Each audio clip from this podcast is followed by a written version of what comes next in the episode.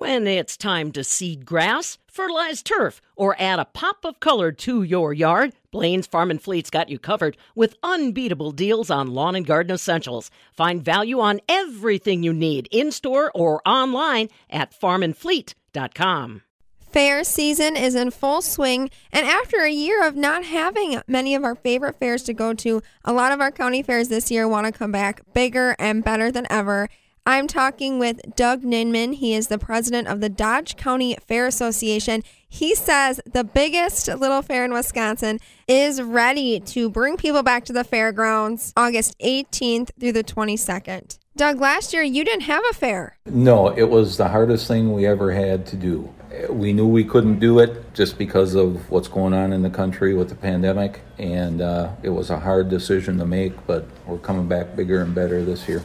But you did have like a livestock We, expo, we did right? have a livestock expo. A lot of the superintendents from the different, from the sheep, from the hogs, from the beef cattle, they put together a little show so the kids' hard work and effort didn't go to waste. They could at least have some place to showcase their animals. And your fairgrounds, I mean, that's a permanent spot. Permanent structure. Um, it's not a county-owned facility. It's held by a stockholder group, privately held, and uh, we maintain it all on our own with the money we make off of the fair. And last year we took a big hit. Not too many good improvements this year.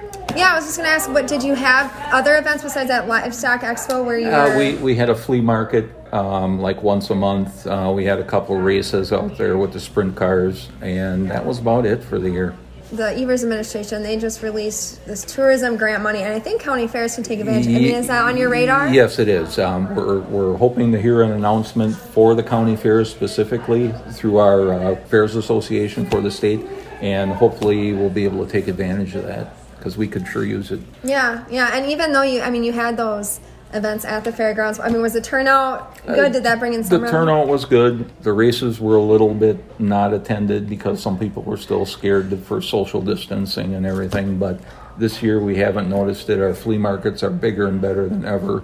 Um, we have a circus out there. Uh, we've done a fair food festival, Yeah. which we started this year. Um, thanks to one of our board members for getting this organized. That thing has been fantastic. Very good attendance all summer long. So definitely like a boost, A in, boost. in interest. Yes. well, that's good. I mean, I'm yeah, I'm one of those people that just wants to get out there and go. yep. Exactly. For this year's fair, Mm-hmm. I mean, was it hard lining up? We're using are you using the same contracts from last year? We are, all of our people we contacted to let us to let them know we were canceling the fair said we will honor the contract in 2021 from our major entertainment to our tractor pullers to our demolition derby to our farm tractor class. A lot of the food vendors pay ahead. They wanted to be reimbursed but they all have signed back up again. So Wow. everything is as it should be. There's going to be some glitches um, but for the most part the fair will be the same as it has been Is that pretty unique for that, to That happen, is- or are other is- people struggling? Have well, we've we have never had to cancel anything like that. We've had to shut down for a couple days because of bad rain. We lost a Saturday and a Sunday about 15 years ago. But um, the food vendors are a pretty loyal group, and Dodge County, they love coming to Dodge County. A lot of them even stated they make more money at Dodge County than they, than they do at State Fair. We're, we're glad to have them, and uh, it's good to see old friends back again. What are you most excited about for the fair? Is it is it the headline singer, the Nitty Gritty Dirt Band, or is it the food? What are you What are you looking forward to? I, I am running in so many different directions during the fair. I, I try and stop and visit every vendor. I stop in every commercial area. I stop in the cattle barns.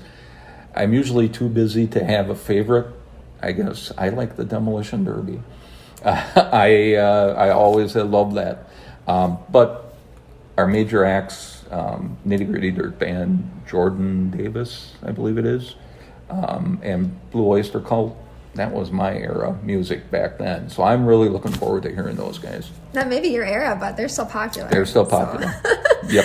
right now, the talk is labor shortage in Wisconsin across Oh. all sectors, including entertainment. Uh, Has that been an issue at the county fair? Not with the entertainment so far, but we are hurting for grounds crew people. We usually hire 10 to 20. 20 is usually where we're at.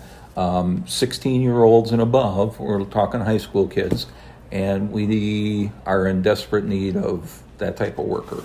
They're the ones that pick up the trash. They're the ones that put up a fence if we need it. Um, they move this to move that to whatever we need them for, and mainly cleaning services. And applications are we may have one or two in so far this year. So you may see fair board members out picking up garbage.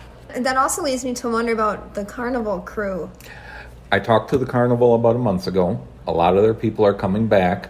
A lot of them were taking the hiatus because uh, the government is paying people too much money right now to sit on their butt. And uh, but the carnival people are again pretty loyal people to their bosses, and they feel like they'll have enough people. Our carnival should be as good as it as always. Some of the nonprofits that come to the fair, I mean, have they seen an increase in needed services? The Lions Clubs t- do our beer wristbands that if you're old enough, you can have a beer.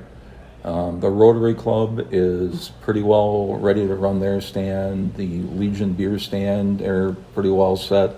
4 H kids are so excited about this. Um, but I think most of the service clubs are, are excited. And we, we use the Rotary and the uh, Kiwanis for our ticket takers at each end of the fairgrounds. And this year we had to bring another group in to help them because they didn't have enough members and their members are getting older and they don't want to be there the late nights or even though we only take tickets till I think nine o'clock. So, but they don't want to be there that late. So we had to bring in the water ski team from Beaver Dam here. It's now going to be part of our ticket taking experience. Okay. Okay, and I was wondering, I mean, for them too, not having the the fair is a huge time to bring It in is. income and, and donations and stuff. So I bet it, they probably took a hit as well. Yes, every every group is. Um, you know, with the Fair Food Festival, the Legion wanted to operate their beer stand, so we had beer for the fair food. Well, we just couldn't let them do it because we need that income also. So we've been out there as a fair board operating the beer stand. You know, we hate to tell them no, but it's reality. We we need that income also. Any thoughts on having uh, a vaccination clinic? Has that ever been discussed at the fair? It's been discussed. In fact, the county health department is talking about doing a booth for vaccinations. I don't know where that's at right now, but it could be a possibility that it's going to happen. We're, we're going to have extra signage up, you know, if you feel uncomfortable, maintain social distancing. If you want to wear a mask, wear a mask. If you don't feel good, don't come to the fair. Stay home, come back another day when you're feeling better. Extra signage, extra washing stations, extra sanitizing. You know, there's added expense here and there, but we have to do it to make it work. And you guys didn't do any uh, improvements or new buildings at all? No, we uh, we just didn't. We had enough reserves to make us through the year. Okay. Um, you know, electricity. Yeah, we shut most of it down during the winter, and then we turn it back on. But we're a thousand dollars a month without the fair going on, and when the fair is going on, it's like ten thousand dollars for that five day run. Just our garbage pickup, we're paying eight to ten thousand dollars. Our manure removal is six thousand dollars. Porta potties, I don't know the exact cost on those, but yeah, it's and and insurance and not being county funded, it's it's, it's tough. There's a lot of fairs happening um, all at the same time every weekend. Why should we come to Dodge County Fair? Dodge County is the the biggest little fair in the state. You come back and meet all your old friends, make new friends. You won't go without being entertained at the Dodge County Fair. We'll have a bigger and better fair from here on out. That's Doug Ninman, president of the Dodge County Fair Association. He says despite the tough year, ticket prices will remain the same for the fair. A new thing this year, a bingo t-shirt. That's right, you can play fair bingo on the back of your t-shirt. It's 10 bucks for the tee, 20 bucks for the sweatshirt. So we'll see you there August 18th through the 22nd. For the Midwest Farm Report, I'm Stephanie Hoff.